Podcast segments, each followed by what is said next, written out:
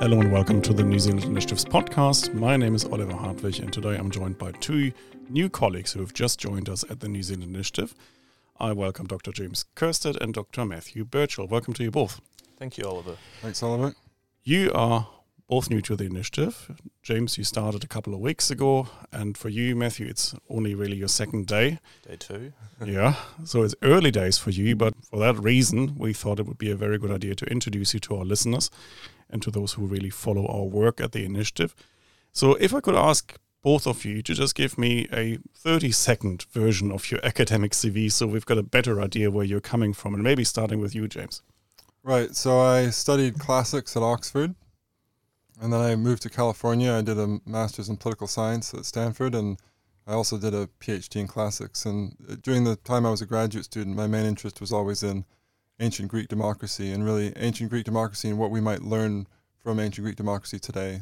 So I'm a historian, I'm a classicist, but I also have some interest in, in politics, which is part of what brings me here. Great. And Matthew? And I'm also a historian. I finished my PhD at the University of Cambridge last year, and prior to that I did an MPhil in uh, intellectual history and political thought, also at Cambridge, and an M A with honours in international relations and modern history at St Andrews. My broad research interests are in uh, Western political thought and uh, the history of empire. And after finishing the PhD, I did a, a short postdoc at the University of Auckland, where I continued to uh, look at the New Zealand Colonisation Company, uh, which was the focus of my PhD. Great, thank you. So with your backgrounds, you are the first two historians at the initiative, so welcome. You're starting a new tradition here. Very interesting C Vs. Of course, also, you mentioned the names of the universities where you studied, and they certainly have a ring to it. What brings you then to a public policy think tank environment in Wellington? And what do you aim to achieve mm. here? Maybe starting with you. Yeah, so uh, when you're doing a PhD in history, it's uh, very solitary occupation. It's intellectually fascinating, but a lot of the time it's spent fossicking around in, in dusty archives and record offices, uh, you know, in small towns in, in Britain. And so the impact is is fairly marginal uh, sometimes for the labour put in. And as a New Zealander and someone who's, you know, committed to seeing New Zealand go in the right direction, I wanted to, you know, summon up sort of resources uh, that I'd I'd built up during my studies and applied in a more concrete way. And, you know, what better place to do it than than Wellington if you're interested in, in public policy in New Zealand. Great. And James, you're not a New Zealander, you're Canadian originally. I'm originally Canadian, yeah, although I spent a lot of my life uh, in England. But, I mean, I, I agree with some of the reasons that you cited for coming here. It's, you know, a bit more sociable, a bit more impact. But also, um, they're the reasons that I put in my first Insights newsletter. Basically, one of them is that, you know, even though it's a delight to teach in New Zealand, the good students are very good and the top students are as good as you'll find anywhere. I've always had a bit of a concern that maybe the sort of bottom half of the distribution, something like that, really doesn't have the skills to really thrive in a, a modern economy. The, the basic level of literacy doesn't seem as high as it might be. So that's kind of interesting. And, you know, I've, I've often thought about, you know, why is that? Is it just because in New Zealand there's no sort of hierarchy of universities, so you really get the full distribution of talent? Or is there something that universities could be doing better? So I'm kind of interested in digging into that uh, in a sort of public policy setting. And then the other thing was just this sort of growing sense in the last uh, three or four years of being less free, as I said in the Insights newsletter, and particularly in a university environment. I think, you know, there have been a few episodes already in New Zealand academia of deplatforming and, you know, the kind of phenomenon that we're familiar with from the States. And I'm a bit concerned that that's going to come here and we're going to see more of it. And so that's also something I want to think about. That is, of course, a global phenomenon. It's coming here, probably with the usual two or three years delay after it happened in the States and elsewhere. But since you have both had your academic education overseas and you have then returned to New Zealand, or actually moved to New Zealand, in your case, James, what are the main differences actually between these international universities in which you learned and studied and New Zealand universities in which you both taught for a while and you're still teaching? From my perspective in the arts, I feel like New Zealand uh, is very poorly served with how it teaches subjects like history, classics, English literature. In what way? Well, I think it's not just a, to sort of back this up a little bit, I don't think it's just a university problem. I think it's a, a broader cultural issue. I don't think there's enough currency for being deeply read. Uh, this is this is just my sense. And so for someone with interest in these subjects, I you know really wanted to go to a, a place where pursuing the arts, reading history rigorously and deeply was encouraged.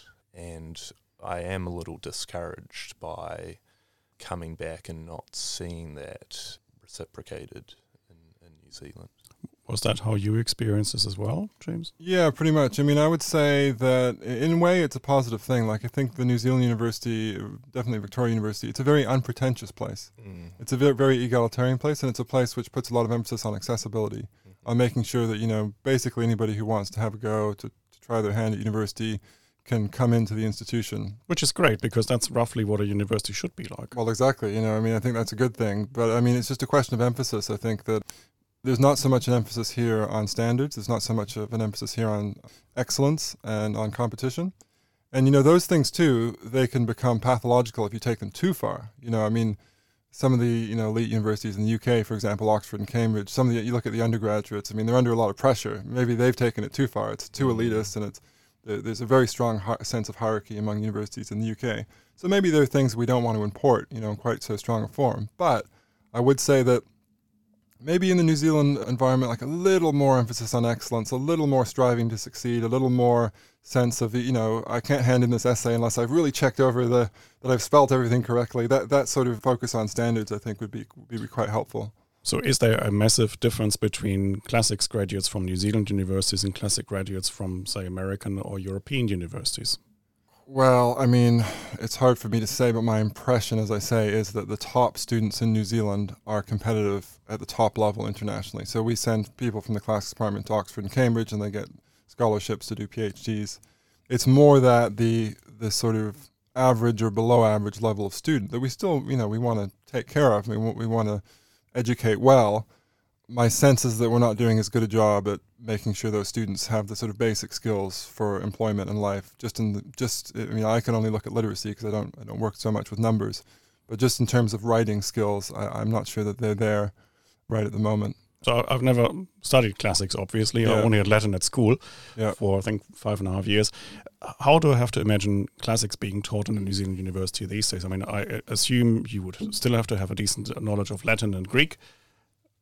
No? Uh, well, I mean, no. It's it's not it's not crazy that not everybody does Latin and Greek, because there are a lot that of would places... help, wouldn't it? Well, it does help. I mean, there are a lot of places around the world where you can take a classics major or a classical studies major, including actually at Princeton now, and you don't have to do Greek and Latin. I think it's a bit strange at Princeton because, you know, they, they're drawing from the top end of the academic distribution. I thought that's what you classics guys do.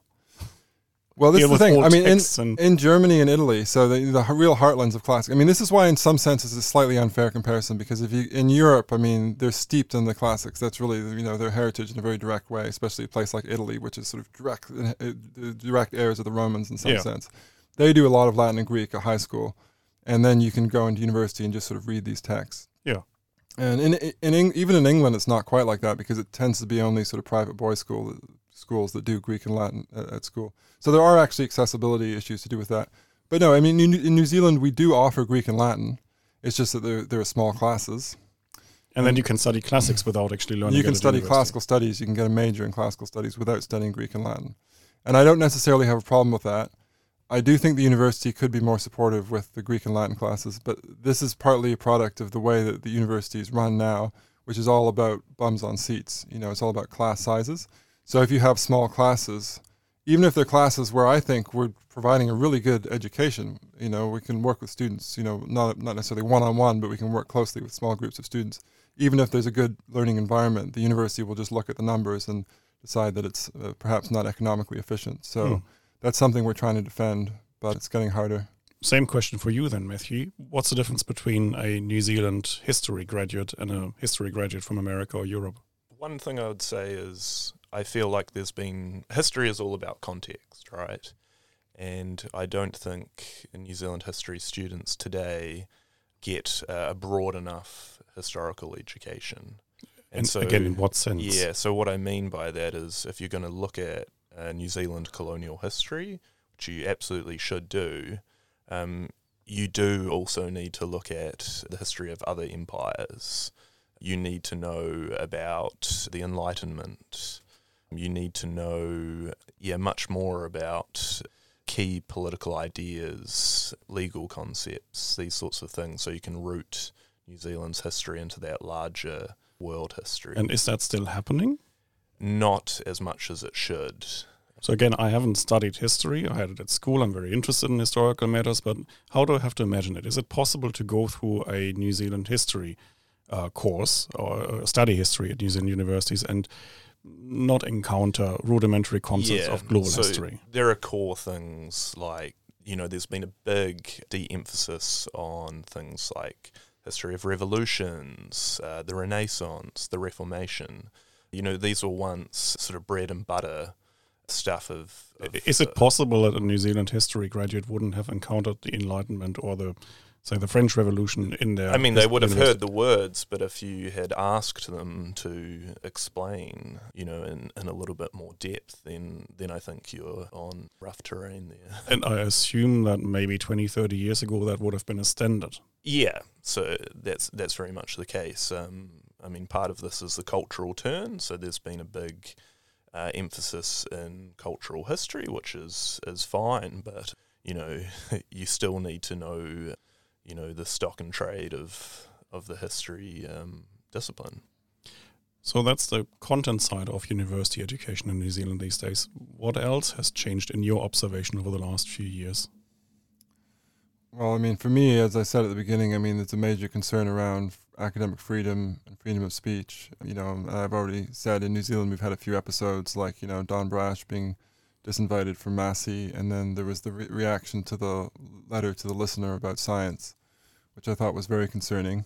I mean, what I would stress is that in terms of my day-to-day existence, it's not that it, it's not like it's sort of evergreen state every day, and that there are constantly sort of students running around rioting. I mean, far from it. And in fact, my experience in classics has been very pleasant, and my, my colleagues have been very honorable, actually. You know, when I came here, for example, they didn't sort of jeer at me or anything like that. They, they're very supportive.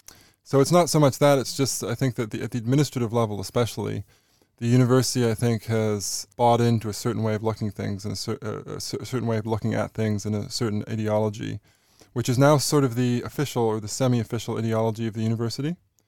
And so y- there is a lot of freedom to research and to, and to read and write, you know, whatever you want, except insofar as you start running up against that ideology. So so that's why the two things can be true at once. One is that actually the university is quite free. Most people are relatively free to research, which is why I think a lot of academics think there's no problem with freedom of speech. And the other thing that can be true at the same time is that, yeah, there are actually some hard lines that you can't cross. And I'm a bit concerned that those lines are sort of getting harder and they're, they're moving closer to, you know, people's uh, academic freedom. I see you're nodding, Matthew. So you've probably encountered something similar. Is it also a more bureaucratic place these days, and rather than a place of open exchange and just a battle of ideas?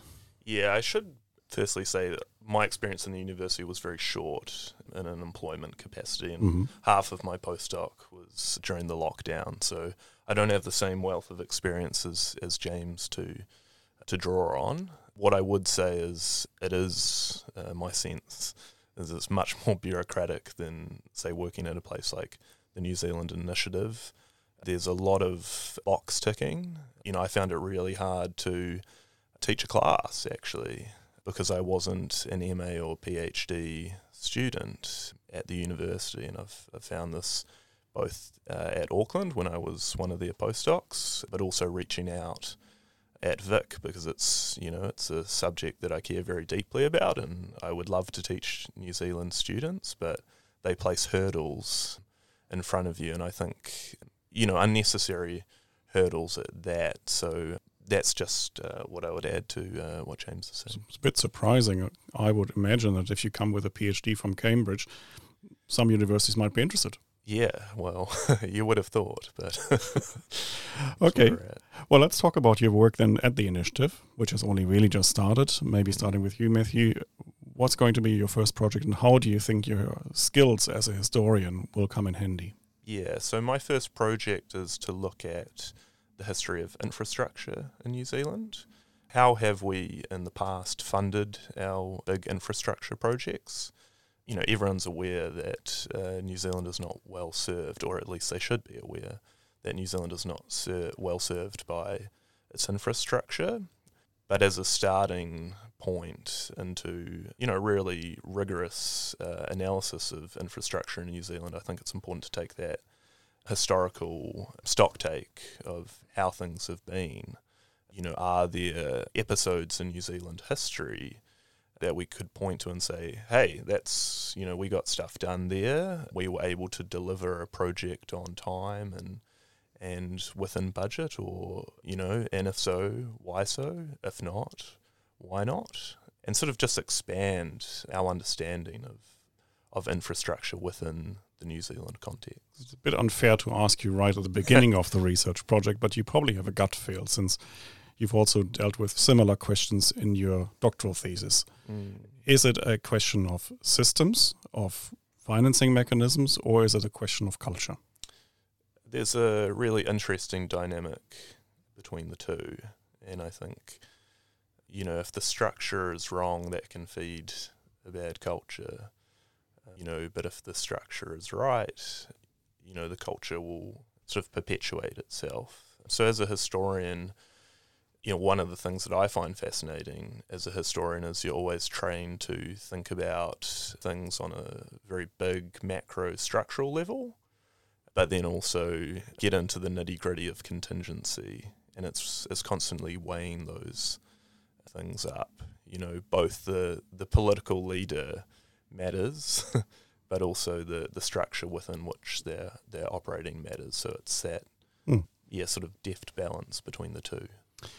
James, we've already touched upon your subject of your research, and that's the state of our universities, the quality and the freedom of speech aspects of our university education these days. What do the ancient Romans and Greeks have to tell us about that and teach us? Oh, I mean, I think that one thing the Greeks have to teach us about democracy and freedom of speech is that, you know, we can go back to the very beginnings of democracy in ancient Greece, and we can look at the history of democracy in different parts of the world. And it's not always the case that democracies are liberal. It's not always the case that liberalism, liberal societies are democratic. But there seems to be some kind of relationship between those two things. And democracy meant something very different in ancient Greece. Democracy did mean something very different. I mean, well, actually, in some ways, I think democracy, the, the basic idea of democracy has sort of always been the same. It's just a very, it's just a quite a vague idea. The idea of democracy is that the people have power. That's literally what it means in ancient Greek, power of the people. And then the question is, well, what does that mean for you, and how do you actually manifest that? What institutions do you build up around that? And we have representative democracies. The Greeks had direct democracy. But yeah, I mean, the, the freedom of speech was important in the Athenian assembly just as it is today, because it's very difficult to have any idea of popular power unless you allow people to speak, right? Because there's no way you can have any political influence or power if people can just shut you down if they find your uh, views offensive or they dislike them, right? So that's why I think in some ways, freedom of speech is one of the most central ideas of democracy, and, and that's certainly something that you can see played out in, in history. So that's the freedom of speech aspect. What about education ideals? Can you infer some lessons from Roman and Greek times into our education debates today? Well, I mean, it's difficult because in the ancient world, of course, their educational system, f- from our perspective, their educational system looks terrible. I mean, in ancient Athens, they didn't even have a state education system. It was mostly private. However, it is interesting that by the standards of pre-modern societies, it looks like democratic Athens had a, had a relatively high rate of literacy. And it actually, by pre-modern standards, it was actually a rather spectacular rate of literacy. And ideas of transparency and people being able to look at what their leaders were doing were very crucial in ancient Athens. So one of the things that they did was to inscribe laws on stone, and sometimes they would even say on them, this is so that people can read them, you know. And, you know, historians argue about, well, what percentage of the population could really read them? But the idea was there that uh, that we still have today, which is that, you know, things should be transparent, because if what the government is doing is not transparent, then again, there's no capacity for this power of the people. And of course, transparency in, uh, you know, in government is something that's a perennial concern in democracies, including today. I mean, not just this government, but I mean, you know, across the world and whatever government we're dealing with, you know, this initiative and journalists and universities will always be trying to say, well, what, what exactly is the government doing? And it's crucial that we're able to actually see some of what the government is doing so that we can discuss and criticize it. For us at the initiative, it's um, something new to have uh, two historians on the team. Previously, we mainly employed economists for our sins. Uh, what would you say uh, can what is what is the specific quality that historians, other representatives of the humanities, bring to public policy debates today and to policy analysis? What is it that you bring to the table that was probably missing until now? Yeah, I think speaking as a historian, it allows you to do a few things. One is to understand that the only time is, is not now, and the only place isn't just here. And that can be a very liberating thing intellectually. I think, you know, if you're trained, say, in law or economics, perhaps you can sort of get, yeah, think more narrowly about the policy problems that we face. And a historian, someone with historical, uh, historical education, uh, is able to step back and perhaps reframe the debate, look at another context, ask a different sort of question about how societies have, have grappled with these these big issues. And so I think that's that's one really important thing that a, a historian does. Mm. And James? Yeah, I just think it gives you more depth. I mean, I think it's actually quite surprising sometimes to a lot of people how a lot of the issues we talk about in public life actually have this historical dimension, which people often don't realize, you know. And there are a lot of current debates even about the nature of science or about the nature of free speech and democracy or empire, you know, mm. that have a, a, a deep historical dimension. So, you know, you might think, well, okay, we're talking about empire in New Zealand, so all we need to think about is the British Empire. And of course, that's the most relevant thing. And you think, okay, what did the British Empire do? What were its sins? What were its, its excesses? What were its, you know, occasional successes maybe? But it's very difficult to, to think about that without some comparative sense mm. of, have there been other empires in world history? Was this the only time an empire occurred? What about pre-modern empires? Were they different in substantial ways? And uh, again, it, it's not like something about ancient Athens or ancient Persia is necessarily going to be the most relevant thing in the debate. But you never know. Uh, and it also just helps fill in this uh, sort of sense of it's a big world out there and there are all these comparative cases. And it really, it's really only possible to read our particular case against the backdrop of all these other cases. So I take it that you both bring a completely different perspective to our policy discussions in the office. And I look forward to your contributions, to your research, and for now, welcome to the initiative. Thank you. Thanks very much.